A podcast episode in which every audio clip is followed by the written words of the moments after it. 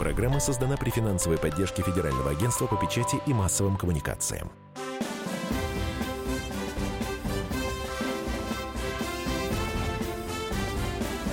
Предыстория. Мысли, факты, суждения.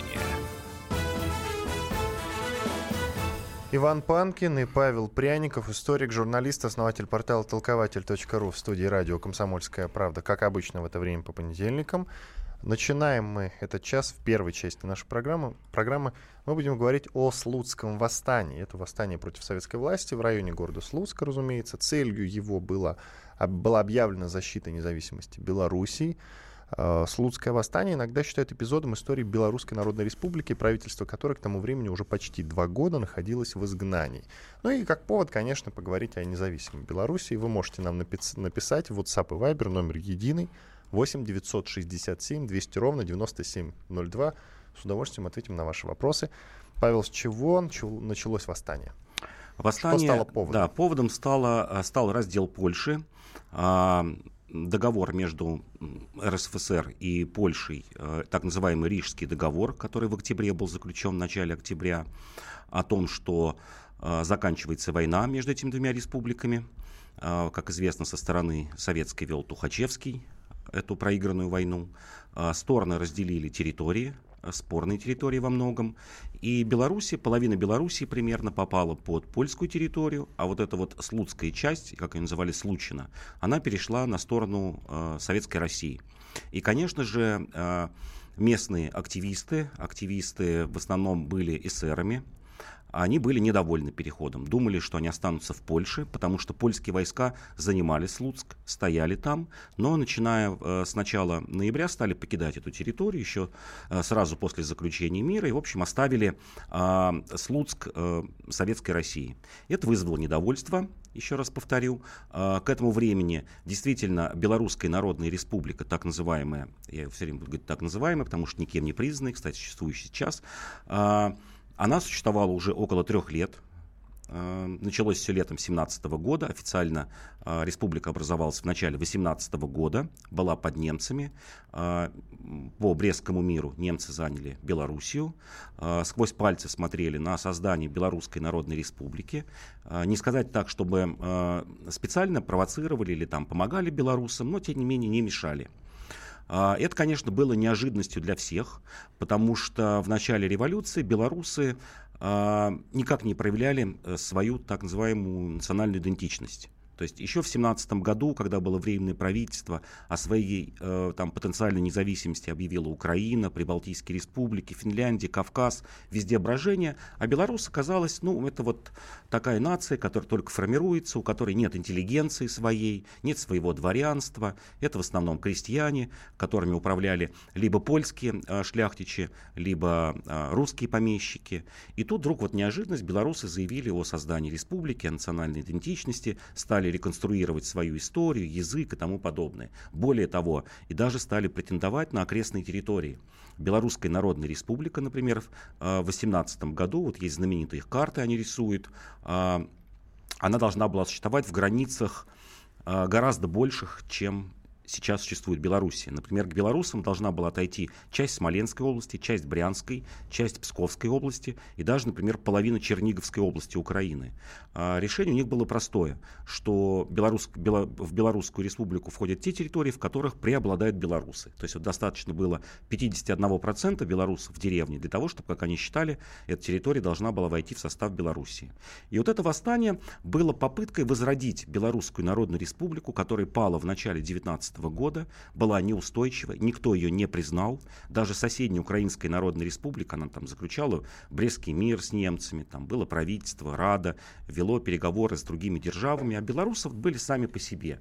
Единственный, с кем у них были попытки наладить отношения, кто их относительно признавал, потому что еще, в общем, к тому времени, к, в, начале 18 года еще не сформирована это была республика, это Эстония. Вот как ни странно, Эстония это была единственная республика, которая признавала Белорусскую Народную Республику, и вот там пытался какие-то дипломатические отношения завязать.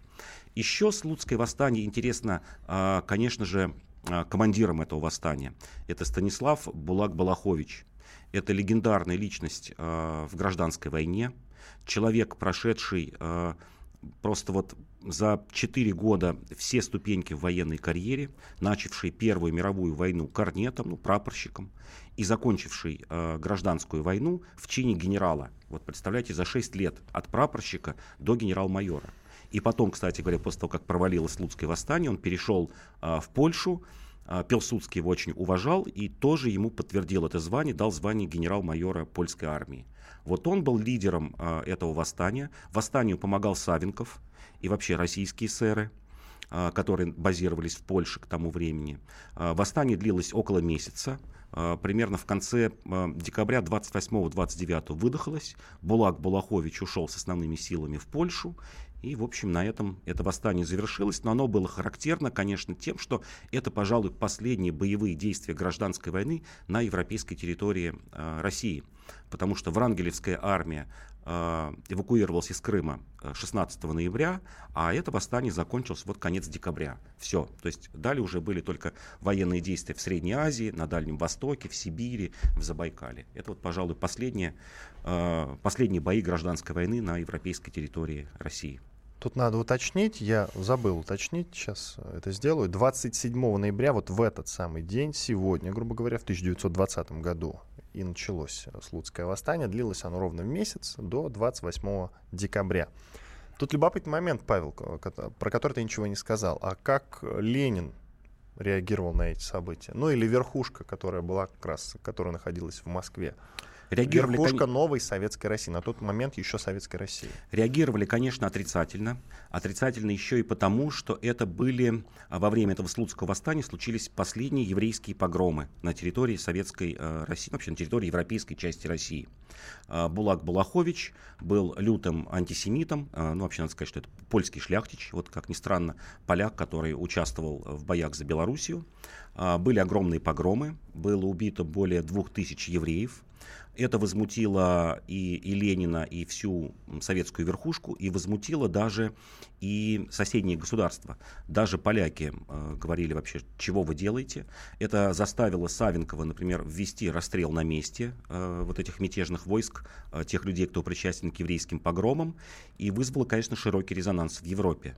То есть и, и, еще в начале восстания там Франция, Германия смотрели, ну так сквозь пальцы, думают, ну действительно это вот право нации на самоопределение, вот только-только Версальский мир, вся Европа делится на нации. И когда увидели вот звериный оскал этого антисемитизма, это, конечно, выбило всех из колеи. То есть все поняли, что тут чикаться нельзя, просто нужно э, как бы раздавить. Не предлагалось никому э, скажем, сдаться, перейти на сторону красных. Это часто было э, во время гражданской войны, какие-то части переходили. Кстати говоря, это было с Булак Булаховичем. Он начинал как э, красный командир, очень хорошо себя отметил в боях за Псков, то есть 18 год, потом перешел к белым, потом к полякам. То есть во время гражданской войны это было нормально, ну, часто встречалось, когда на ту или на другую сторону переходили. Но здесь было принято решение никого не брать э, в Красную армию. Э, максимум это только какие-то нижние чины в плен и дальше только расстрел. Э, есть мнение, что Йоффе предлагал уступить Польше всю территорию э, Белоруссии, как раз на тот момент она называлась БССР, на территориальные уступки по Украине. Однако польская сторона не приняла это предложение. Да, были такие переговоры. Более того, хотели еще и часть Литвы, которая была совершенно такая спорная часть, и оставалась ей до конца Второй мировой войны. Вот этот вот треугольник между Литвой, Польшей и Белоруссией, много спорных территорий через полосица. В одном селе живут белорусы, в другом поляки, в третьем литовцы, в четвертом русские, причем не просто русские, а старобрядцы. А, и Иоффе, да, говорил, что действительно эта территория а, очень тяжелая, как он считал, советизации. Лучше избавиться от этой головной боли и взамен этого взять, попросить у поляков часть украинских территорий, в частности Ровно и, и вот туда, скажем, Волыни. Понятно. Иван Панкин и Павел Пряников, историк, журналист, основатель портала толкователь.ру в студии радио «Комсомольская правда». Мы сейчас прервемся на две минуты, после этого продолжим эфир. Тема эфира уже будет, конечно, совсем другая. Традиционно у нас на одну часть выделяется по одной теме.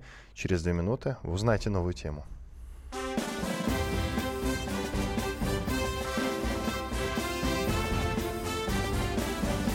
Предыстория. Мысли, факты, суждения – можно бесконечно смотреть на три вещи. Горящий огонь, бегущую воду и телевизор. А телевидение можно еще и бесконечно слушать в нашем эфире.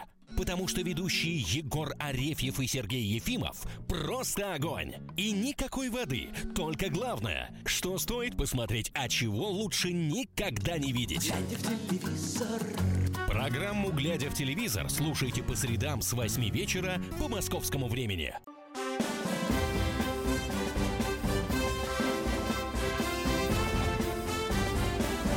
Предыстория. Мысли, факты, суждения. Иван Панкин и Павел Пряников, историк, журналист, основатель портала толкователь.ру. В студии радио «Комсомольская правда». Продолжаем вторая часть нашей программы. И сейчас будем говорить про антикоминтерновский пакт, о котором вообще мало кто, кто знает. Ну, хотя, с другой стороны, все слышали про японо-германское соглашение по обороне от коммунизма, вернее, все слышали про вообще японо-германское сотрудничество. Но вот про соглашение по обороне от коммунизма, на мой взгляд, вообще мало кто знает. А дат заключения, между прочим, вот в эти самые дни, в конце ноября, в 1936 году в Берлине было заключено это соглашение. Это пакт как раз между Германией и Японией. Потом и другие страны присоединились к этому пакту. Э, символично, что среди них была Италия, например. Но сначала несколько слов о непосредственно японо-германском соглашении. Какие тезисы там были основные?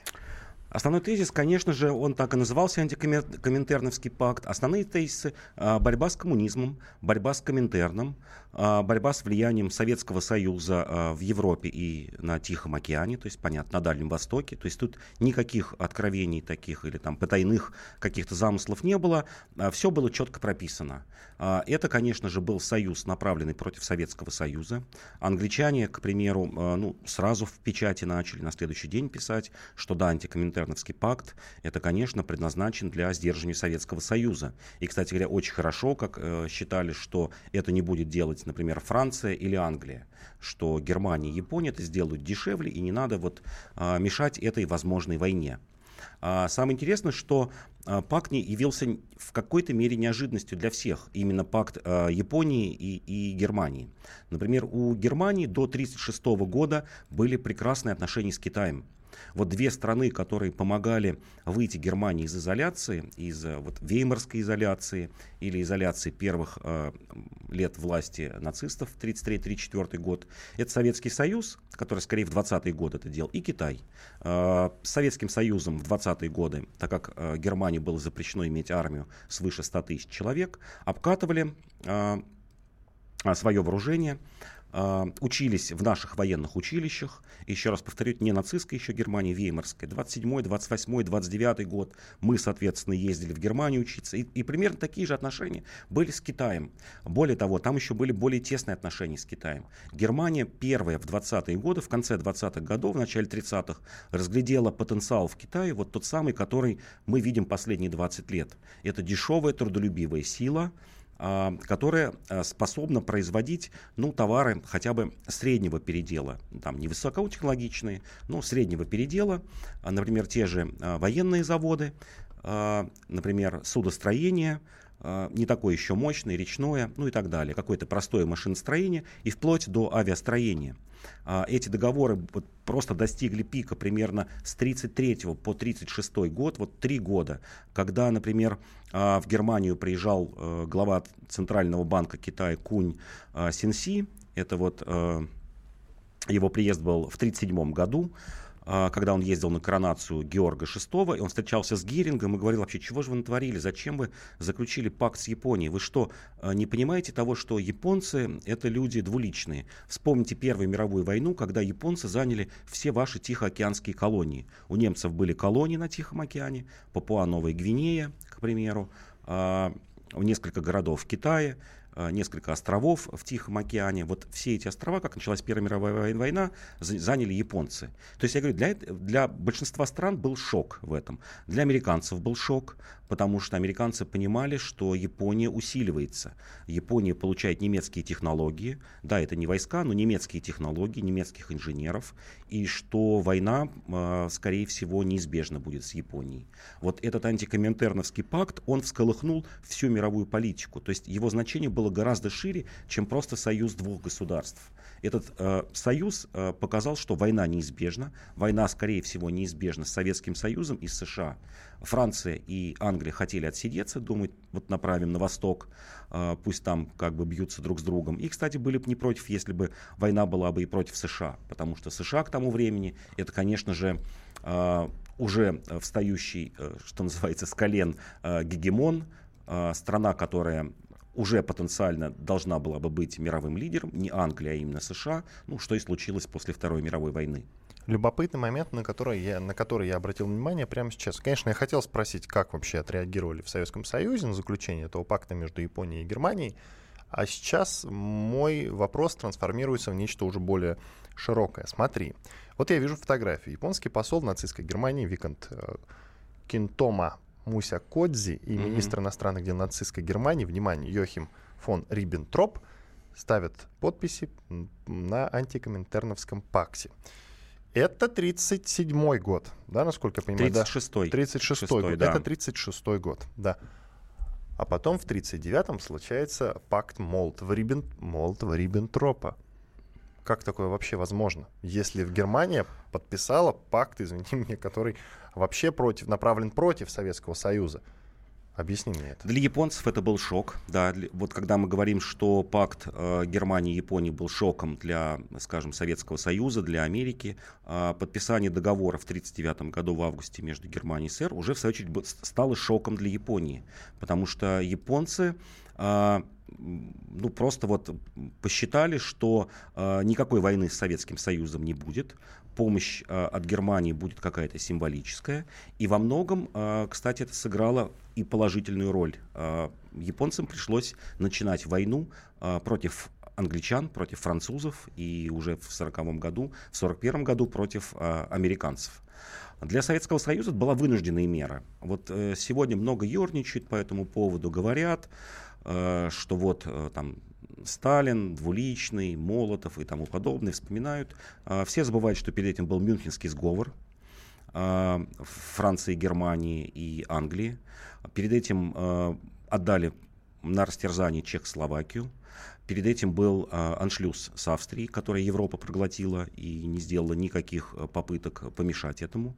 Кстати говоря, первая попытка была аншлюса 1934 год, и этому помешала Италия. Вот как ни странно, итальянцы очень боялись еще в 1934 году усиления Германии. И Советскому Союзу не оставалось ничего э, другого, как заключить этот договор в надежде протянуть 3-4 года до начала э, очередной мировой войны. Все понимали, что война будет. Вот если читать записки, например, э, Фитина, главы внешней разведки, ну и там косвенно Сталин какие-то его речи, Берия, Маленков. Все считали, что война будет в 1942 году, вот лето 1942 года. Тут, конечно, руководство было дезориентировано. Считали, что немцы еще не подготовлены, немцам еще нужен год, в том числе и Советскому Союзу нужен еще один год. Все считали, что из-за этого, из-за того, что Советский Союз будет хорошо подготовлен, война будет не э, войной Блицкрига, какой она стала в 1941-1942 году, или там в случае с Францией, с Польшей. То есть быстрый удар там, в течение нескольких недель, а, когда разбиваются основные силы. Все считали, что война будет окопная, примерно как а, это было в Первую мировую войну, когда на протяжении года там фронты двигались на 100 50 километров, на 200 километров. Вот в этом, конечно, был просчет. Считали, что у немцев еще недостаточно тяжелых танков для этого блицкрига, у немцев недостаточно горючего на, на, на такие вот танковые клини, на танковую армаду, но оказалось, что вот немцы, например, благополучно начали получать синтетический э, бензин из угля. И во многом это, конечно, еще раз говорю, дезориентировало Советский Союз. Вот просчет был на один год. Вот к 1942 году я уверен, что и Красная Армия была бы перевооружена, э, гораздо было бы больше самолетов, э, потому что, понятно, 41-42 год это, конечно, глобальное преимущество немцев в воздухе. Э, довольно-таки не не очень хорошие э, противовоздушные обороны. Только в 1943 году вот Советский Союз, в том числе, кстати, благодаря и помощи э, по ленд-лизу, только вот смог наладить производство современного оружия и вот начать контратаковать Германию. В 1937 году к антикоминтерновскому пакту присоединилась Италия, как я уже сказал, и ряд еще других государств, а в 1941-м еще несколько государств, там Финляндия, Румыния и, мне вот любопытно, Болгария. А Болгария, у, у них какие претензии были к коммунизму? У них скорее не претензии к коммунизму. Это вот такая страна-неудачник, я бы сказал, во всех э, войнах 20 века. Э, они всегда делали ставку не на тех, на кого надо. А страна, которая э, грезила прошлым великим болгарским царством, у которой было множество территориальных претензий, в первую очередь, например, к сербам, Македонию они считали своей республикой, и сегодня считают, э, просто публично не заявляют об этом, скажем, официально. И думали, что немцы им помогут, что немцы растерзают Югославию и отдадут часть Югославии болгарам, и с этого начнется возрождение болгарского царства, которое, как они считали, вот до Дуная чуть ли не до Венгрии должно тянуться, простираться от Адриатического моря до Черного моря. Вот болгары, да, сделали, что в Первой мировой войне, что во Второй, вот неудачную ставку как бы не было у них больших претензий ни к России, ни к Англии, ни к Франции, но вот что было, то было. Угу, понятно. Иван Панкин, Павел Пряников, историк, журналист, основатель портала толкователь.ру. Сейчас прервемся на 4 минуты после рекламы и хороших новостей мы продолжим. Вы можете писать в WhatsApp и Viber 8 967 200 ровно 9702.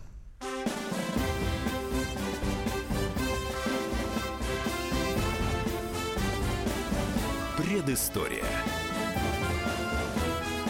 Мысли, факты, суждения.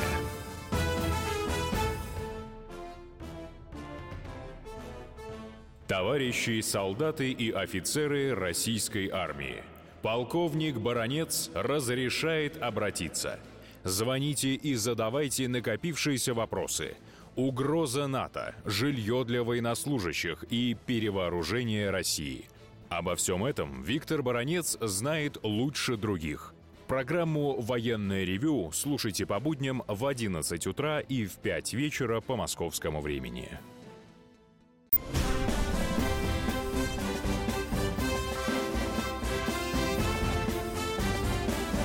Предыстория.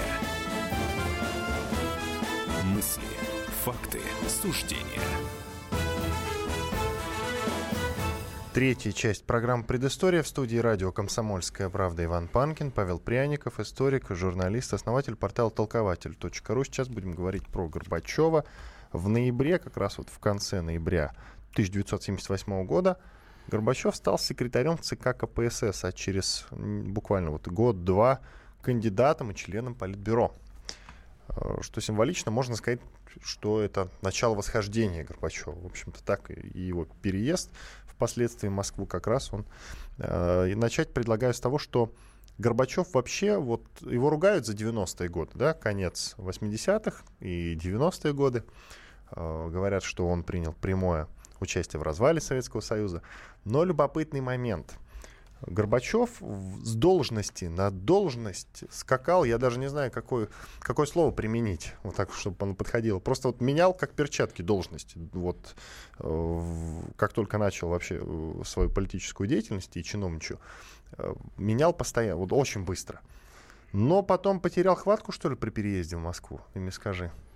Да нет, хватку не потерял, и там начал, а, продолжил восхождение. А, вот действительно, ноябрь 1978 года становится секретарем ЦК КПСС, и Ставрополь переезжает в Москву, а 80-й год он уже член Политбюро. И здесь нужно не забывать, что в этот момент, 1978 год, а, Горбачеву был 47 лет. Для того времени, когда мы помним, сколько лет было Брежневу, Черненко, Громыко, всем было за 65, ближе к 70. И среди них действительно по тем временам а, молодой человек, который делает стремительную карьеру. Более того, вот о 60-х годах еще интересно посмотреть, в 60-е годы. А, странно, что Горбачев, например, не принял несколько должностей, которые для там 35-37-летнего человека казались вершиной карьеры. Ну, начнем с того, что, например, в 1969 году Андропов э, предлагал Горбачеву, ну, предлагал Горбачева поставить своим заместителем в КГБ 69 год, напомню, Горбачеву 38 лет. Но кто-то поставил подножку. Да, в 38 лет заместитель председателя КГБ СССР. В 1972 году... Не, подожди, а почему не удалось? А, не удалось, потому что считали, что ну, слишком молодой. А, было подозрение, что это кадр Андропова. Горбачев потом признавался, что да, он всей своей карьере благодарен Андропову. А, тот его тянул, начиная вот с середины 60-х годов, заметил. Посчитали, что это будет усиление Горбачева, э, усиление команды Андропова. И, в общем, что называется, Брежневская команда сказал, надо подождать. В 1972 году Горбачеву 41 год. Его, его предлагают на должность генерального прокурора Советского Союза. Вот представьте, 41 год. Человек э, всего лишь там секретарь э, Ставропольского крайкома партии ну, как бы уже понятно, к тому времени депутат Верховного Совета, участник съездов, но тем не менее, представляете, да, вот э, руководитель, как сегодня, например, аналог губернатора какого-то региона, поставить генеральным прокурором. Это тоже не проходит тоже посчитали, что будет усиление Андропова. В 1976 году предлагают ему становиться министром сельского хозяйства. И, кстати говоря, вот э, все забывают, что, например, у Горбачева было второе образование высшее, сельскохозяйственное. Тоже очень странно. Человек закончил с красным дипломом юрфак МГУ, и после этого заканчивает провинциальный Ставропольский сельскохозяйственный институт. Ну, для того, чтобы вот руководить сельским хозяйством, да, в конце 60-х годов. И вот таких вот попыток затащить его наверх, молодого, еще раз повторю, для того времени молодой, в 41 год генеральным прокурором или там в 38 лет э, заместителем э, КГБ СССР, это стремительная карьера. И эта карьера продолжилась и в Москве. В 49 лет это член Политбюро. Андропов уже вот в узком кругу называет э, Горбачева своим преемником. До этого, кстати говоря, здесь нужно обязательно сказать, в сентябре 1978 года была знаменитая встреча, как ее уже сегодня вот называют, четырех генсеков, когда встретились Брежнев, Андропов, э, Черненко и Горбачев в Минеральных водах. Ну, понятно, что действующий премьер Брежнев и три, три будущих генеральных э, э, генсека. А, была встреча в Минеральных водах, никто не знает, о чем говорили. После этого вот взлетает карьера Андропова а, еще раз. Вот он переезжает в Москву. Он... Горбачева, а не Андропова. Да, Горбачева, Горбачева, угу. да. Он отвечает за сельское хозяйство в ЦК КПСС. Что тоже удивительный факт, многие об этом говорили, например, Чебриков, глава КГБ, для него это было шоком, что, в общем, СССР высокоразвитая индустриальная держава, век научно-технической революции, как так говорили НТР, и ставит руководить государством человека, который был ответственен за сельское хозяйство. То есть это была, ну, что там греха таить, самая отстающая отрасль в Советском Союзе. То есть, э, ну, просилось туда ставить человека либо из крупного столичного города, э, и действительно был претендентом Гришин. Было так называемое завещание Черненко, ну, такое не то, что завещание на бумаге написано, но, тем не менее, пожелание перед смертью Черненко э, сделать генеральным секретарем Гришина. Это глава горкома московского, ну, мэр Москвы, условно говоря, которому было 70 лет. Еще одним претендентом был Романов, это глава Ленинграда, то есть вот видите, два столичных города. И, как ни странно, еще одним претендентом был Громыко, э, несгибаемый наш глава Министерства иностранных дел, а Горбачева так и не думали. Ну какой Горбачев, э, человек из Ставропольского края, отвечающий за сельское хозяйство, в котором нет никаких успехов. Более того, в 1984 году, э, под конец своего правления, Черненко понимал, что Горбачев усиливается, даже несмотря на то, что уже не было Андропова, скажем, такой вот стенки, за которой мог спрятаться Горбачев. Оставался только Устинов, маршал Устинов и министр обороны. А, который был обеими руками за а, Горбачева. А, малоизвестный факт, но как бы это факт. Была создана следственная группа для проверки деятельности Горбачева на, на Ставрополье в частности в сельском хозяйстве, там в различных э, отраслях промышленности. Э, группа начала это расследование, что-то начала находить, и тут умирает Черненко, и, в общем, этой группе был дан красный свет. Не удалось э, этой группе что-то нарыть, накопать, хотя говорили, в общем-то, что можно это было сделать. Э, говорили о том, что проживи Черненко еще полгода или тем более год, возможно, что-то бы накопали на Горбачева. Это, конечно, выглядело в какой-то мере искусственно. Понятно, что любого человека во власти на него может найти какой-то компромат, э, халатность, превышение должностных полномочий, что бы то ни было. Но, скорее всего, я думаю, звезда э, Горбачева бы закатилась. Конечно, ему повезло, что этот был короткий промежуток э, между смертью Андропова и его воцарением, то есть правлением Черненко, во время которого не успели усилиться другие претенденты на генерального секретаря. Но вот в принципе как уже сегодня, понятно, задним числом все умны, но тем не менее многие говорят, что вот эта вот встреча в минеральных водах э, Горбачева, ну, Ставропольского такого, всего лишь регионального, пусть и высокого чиновника, но регионального, э, с Брежневым, Андроповым и Черненко, она, конечно, дала э, великолепный старт уже московской карьере, и вот остановить эту карьеру уже оказалось никому не под силу. Вот немного порассуждаем давай. Он был не единственным молодым и талантливым. Таких в регионах было много, на самом деле. Вот в Ставрополье был Горбачев, и ему повезло, что там проезжал на поезде Брежнев с кем-то, да, и вот они втроем посидели, поговорили о чем-то, и он Брежневу приглянулся, в общем-то.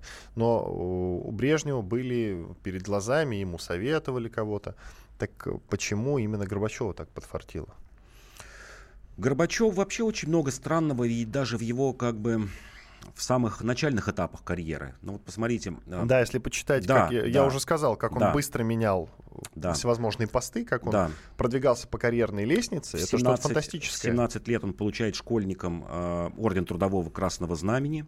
В 19 лет становится кандидатом в члены КПСС. В 19 лет без экзаменов поступает э, в МГУ на юрфак ну, один из ведущих вузов, заканчивает его с красным дипломом, по распределению э, попадает в прокуратуру Ставропольского края, то есть э, домой, на родину. Э, в то время уже, наверное, вот молодые люди э, не помнят того, что было обязательное распределение, нужно было два или три года отработать, куда тебя направят после окончания вуза. И направить его могли бы в Якутию, в Свердловск, куда угодно. Нет, направляют на родину. А в должности прокурора, ну, в прокуратуре он работает всего лишь 10 дней, то есть по распределению он должен был работать в прокуратуре Ставропольского края, работать всего 10 дней.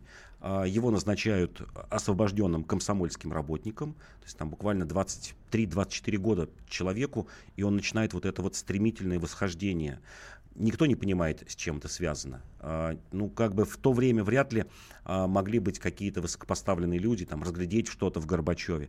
Мне кажется, какой-то элемент, конечно, везения. А, в чем-то везунчик. Попал в очень правильное время. Вот обратите, 55-й год заканчивает он университет, поступает в прокуратуру, затем начинает быть ну, таким комсомольским партийным лидером в Ставрополе. Это время оттепели, как раз 56-й, 57-й, 58-й годы, когда меняется сталинская команда, когда молодых толкают наверх. Вот попал в этот поток.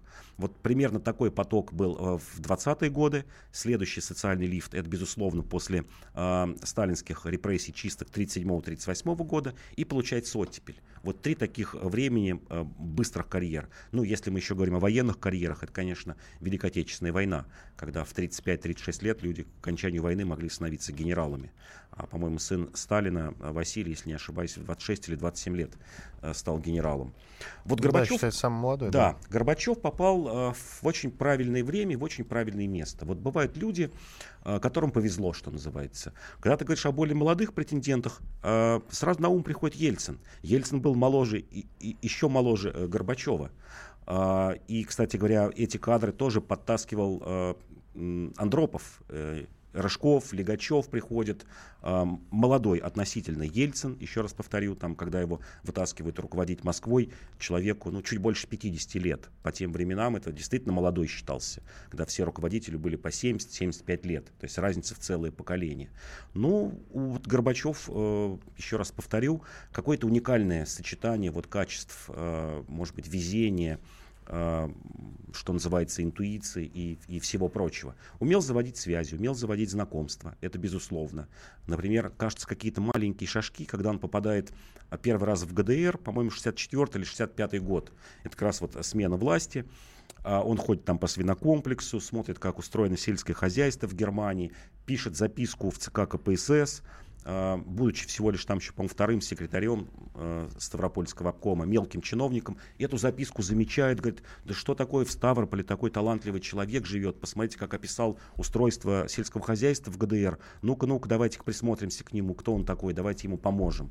Вот из-за таких мелочей Это при том, что в ГДР было полно советских граждан, да, советских чиновников да. в то время. Да. да любопытный момент. О ранних э, его, ну, не реформах, наверное, а каких-то грамотных предложений. Вот ты э, рассказал про немецкие его предложения.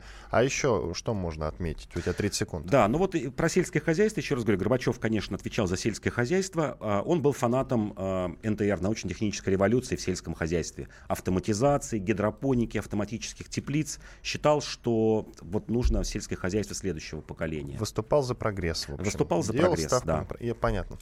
Иван Панкин, Павел Пряников, историк, журналист, основатель портала толкователь.ру в студии радио «Комсомольская правда». Через две минуты мы продолжим наш эфир. Оставайтесь с нами.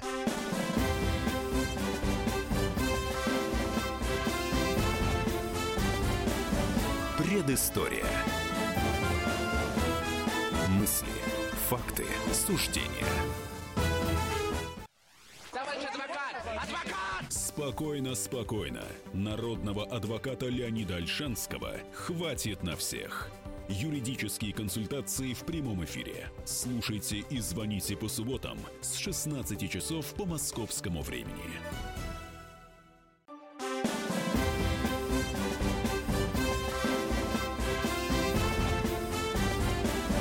Предыстория. Мысли, факты, суждения – Иван Панкин, Павел Пряников, историк, журналист, основатель портала толкователь.ру. Продолжаем четвертая заключительная часть нашей программы. Сто лет как раз выходу из Первой мировой войны, из выхода России, Советской России из Первой мировой войны. 27 ноября 1917 года, как раз в этот день, сто лет назад, германское командование приняло предложение начать переговоры о мире, и, соответственно, впоследствии это получит название Брестский мир. Вот какой вопрос сразу сходу. Это поражение России в Первой мировой или рациональный выход из войны? Это, безусловно, рациональный выход из войны, потому что к тому времени э, никакой армии у России не осталось, формально она существовала, но никакого отпора немцам дать не могла. И это показали последующие события, когда переговоры несколько раз срывались, а, у большевиков была надежда затягивать а, эти переговоры в надежде на войну в Германии. Но вот когда немцы в феврале а, поняли, что большевики их водят за нос, начинает наступление, и немцы сами были в шоке, насколько оказалась э, слабой российская армия, русская армия к тому времени. Ну, Но вот, это уже к 917 году. 917 му да. Ну, все равно Потому там что прошло... в 14 году в 14 она да, не была слабой. Да, но к ноябрю 17 года армии фактически не существовало. Вот когда немцы э, возобновили наступление, например, город Двинск, э, нынешний Даугавпилс, который в Латвии находится, они взяли, взяли силами 100 солдат вот 100 немецких солдат, даже меньше, там 96 или 98, чуть-чуть до сотни не хватило, а, разбили штаб 5-й Северной армии, армия просто бежала, Uh, у них у самих вызывало удивление, что там 3, 4, 5 солдат могли занять какую-то станцию железнодорожную. Просто ехать на поезде. Армия разбегалась, даже не вступала в борьбу. Еще более красочные воспоминания, это уже, конечно, чуть позже было, но тем не менее. В Крыму uh, Мария Федоровна, мать э, Николая II, вот вспоминала, они находились ну, под домашним арестом в своем имении в Крыму, и вспоминала момент, когда а, при, пришли немцы в Крым, 18 год. Охрана а, вот их дворца, где содержались, содержалась часть романовской семьи, была там 30 или 40 человек матросов, понятно, увешанных гранатами, вот в этих лентах пулеметных. Три, три немца всего лишь нужно было для того, чтобы эти 30 матросов разбежались. Один офицер и два солдата. Просто пришли и вот разбежались. Ленин все это понимал, что армии нет. А, Ленин понимал а, перед этим, вот мы в предыдущих наших передачах говорили, перед этим, например, а, была попытка Краснова взять Петроград, когда я рассказывал, что чуть больше тысячи человек, 1100 человек было у Краснова.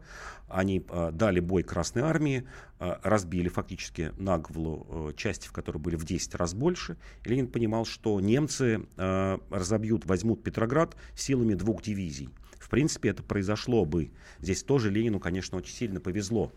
А, вот тот самый Брестский мир, который уже вменяет Ленину в вину, который был более тяжелым, а, заключен в начале марта, с более тяжелыми условиями, чем первоначальные. Вот 27 ноября, когда начались переговоры, а, немцы, там оставалось 170 километров до Петрограда. И Ленин сам говорил, что две немецкие дивизии Петроград займут. Что такое две дивизии? Там 20 тысяч человек. Безусловно, Ленин понимал, что надо выходить из войны, да. Поначалу условия были, ну, вполне приемлемыми, и немцы на них соглашались, а, что прекращаем войну, а, немцам запрещается переброска войск на Западный фронт. Тут Ленин, кстати говоря, вот об этом мало кто знает и говорит. Ну, знают, но мало говорят. О том, что, в общем, принял условия Антанты. Антанта постоянно вменяла ему в вину, что вот вы э, уходите, война в самом разгаре, наши войска на Западном фронте подвергнутся массированным атакам. И Ленин э, одно из условий поставил немцам, чтобы войска с Восточного фронта не были переброшены ни на Салоникский фронт, ни во Францию, ни куда-либо еще. И немцы были готовы на это идти. Единственная была загвоздка, почему сорвалось, вот не заключили. Была возможность заключить буквально за 2-3 дня. А, единственная загвоздка была, что большевики предлагали, чтобы на оккупированных немцами территориях национальных а, будущих республик а, эти нации сами решили свою судьбу. В первую очередь речь шла о будущей Литве, будущей Латвии и Эстонии. Немцы говорили, нет, свою судьбу они уже решили, эти территории были оккупированы, там часть Литвы, часть Эстонии, часть Латвии, часть Эстонии, Литва. Это была единственная загвоздка, что нет, они приняли, приняли уже решение, никакого плебисцита не будет и будут независимые республики. Вот Ленин на это не пошел. А, возможно, если бы пошел, этот мир был бы заключен вот буквально там в начале декабря, не на таких тяжелых условиях, а, которые, еще раз повторю, были в марте. Это огромные выплаты Германии, выплаты 6 миллиардов марок, это примерно ну, чуть меньше 3 миллиардов золотых рублей, большое количество там, продовольствия, металла и тому подобное. Да, конечно, это все а, большевики не успели отправить, успели отправить немцы, например, 95 тонн золота только успели, должны были бы 250 тонн, отправили 95 тонн. И с этим золотом, кстати, вообще вышла ну, такая печальная история. Это золото потом перешло Франции, когда Германия проиграла, и Франция его забрала в счет репарации, не отдала России. Вот эти 95 тонн а, наши долго об этом говорили с э, французами. Французы считали, что мы потеряли там промышленность, банки, вложения в Россию и забираем эти 95 тонн золота а, в компенсацию этих потерь на территории России. А, Брестский мир, будущий Брестский мир, вот э, мир с Германией, он, конечно, очень сильно разделил э, партию большевиков. Вот когда мы говорим о том, что там были внутренние угрозы, Советской России уже началось формирование белых частей на Дону, Э, Каледин примерно в это время там на Урале уже начинал формирование своих бригад. Но это было более страшное время для большевиков внутреннего распада и внутреннего расклада. Потому что большевистская партия разделилась на три больших лагеря. Первый лагерь, самый большой, был против мира с Германией, считали, что это предательство. Это так называемые левые коммунисты, которых, например, поддержал Дзержинский, Бухарин и ряд других, там, Радок. Э, ряд других большевиков. Была э, группа Ленина, которая была ну, чуть ли не за мир с Германией на любых условиях, самая маленькая группа. И была еще группа Троцкого, э, которая говорила ни войны, ни мира. Вот такое неожиданное предложение, которое заключалось в том, что нужно вводить за нос, сегодня это назвали троллингом, словом троллить Германию, бесконечные условия выдвигать, затягивать переговоры в надежде на то, что э, вот-вот разразится революция в Австро-Венгрии и в Германии. И действительно, первые предпосылки были к этому. Например, а, в январе-феврале 2018 года начинаются крупные забастовки в Вене, в Берлине железнодорожников. А, и казалось, что вот все, 2-3 месяца осталось до победы, что вот дотянуть а, с немцами до апреля, до мая, дальше революция, и мы тут вообще двойной выигрыш получаем. Как бы одновременно и победителями Германии остаемся, ну и Германия становится социалистической республикой. То есть не раздражаем страны Антанты, что мы их не предали, и как бы получаем социалистическую революцию в Германии. И Ленин, для Ленина был, конечно, тяжелый-тяжелый э, удар. Ленин пошел э, на поводу и у левых э, коммунистов, так называемых, у Троцкого, посчитал, что пусть будет какое-то время их условия, лишь бы только была не разрушена партия. И это привело к тому, что переговоры с немцами затянулись ну, почти на 3,5 месяца. Вот начались они 27 ноября, закончились 3 марта. И фактически нам с учетом еще каких-то дополнительных деталей, это была середина, середина марта 2018 года. То есть на три с половиной месяца эти переговоры. А германское командование-то почему приняло предложение начать переговоры о мире? И какая выгода была? И почему толком не воспользовались этой ситуацией? Почему не пошли дальше? Ты вот так и не раскрыл эту тему. Они а... же могли реально победить в войне, а в итоге да. они проиграли. Да, безусловно. А для немцев главной была э, выгода продовольствия потому что это зима 17 года, это пик в прямом смысле голода, голода в Германии и в Австрии, когда рабочие и даже солдаты получали минимальный паек со все время в Первой мировой войне. И первыми же э, договор о мире заключили с Украинской Народной Республикой, ну вот сам, самостоятельной республикой. И условие было, что мы помогаем вам справиться с большевиками, украинцам, выгоняем их с Украины, но за это вы поставляете нам миллион тонн зерна, 50 тысяч тонн э, мяса, 100 э, тысяч тонн сахара, сала и тому подобное. То есть главное продовольствие было для Германии, даже не столько победа. Понимали, что нужно пережить зиму. И одно из условий как раз вот Брестского мира, заключенного в марте, что и Россия будет поставлять им зерно. Поэтому, как таковая победа уже, они считали, что они уже победили российскую армию. Все, армии нет. Ну, доходить, вот скорее здесь почему не взяли Петроград. Керенский, кстати, хотел воспользоваться ведь немцами в ноябре 17 года сдать Петроград. Он считал, что пусть лучше немцы займут Петроград, чем это будут большевики. Ну и даже немцев это не удовлетворило. То есть армия тоже устала, армия понимала, что нам займет эти территории голодные, пустые, ничего не приобретет. Для них была более важной, конечно, Украина, как житница и продовольственная житница. И главное, они получили, да, получили. И весь 18 год Украина и часть России, кстати, если говорить, Ростов, Таганрог, Черноморское побережье прошли под оккупацией немецкой. И коротко тогда, 30 секунд осталось до конца эфира. Так почему же Брестский мир считается позорным для нашей страны? А позорным тем, что, конечно, мы должны были выплачивать контрибуции Германии. В этом, конечно, главный позор. Вот если бы он произошел на первоначальных условиях, когда мы просто, что называется, прекратили войну, сняли части и отправились по домам, то в этом бы, конечно, позора не было. А в том, что разоренная, голодная страна гнала зерно и, и золото в Германию, в этом, конечно, был, конечно, частично, можно сказать, и позор. Спасибо. Иван Панкин, Павел Пряников, историк, журналист, основатель портала толкователь.ру. Мы с вами прощаемся. Спасибо. Всего доброго. До свидания.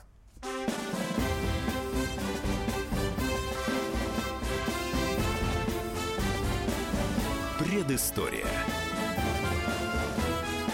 Мысли, факты, суждения. Программа создана при финансовой поддержке Федерального агентства по печати и. Мигранты и коренные жители. Исконно русская и пришлая. Культурные конфликты и столкновения менталитетов. Пресловутый НАЦ-вопрос встает между нами все чаще и острее. Ставим его ребром на радио «Комсомольская правда». Программу «Национальный вопрос» слушайте каждую пятницу после 7 вечера по московскому времени.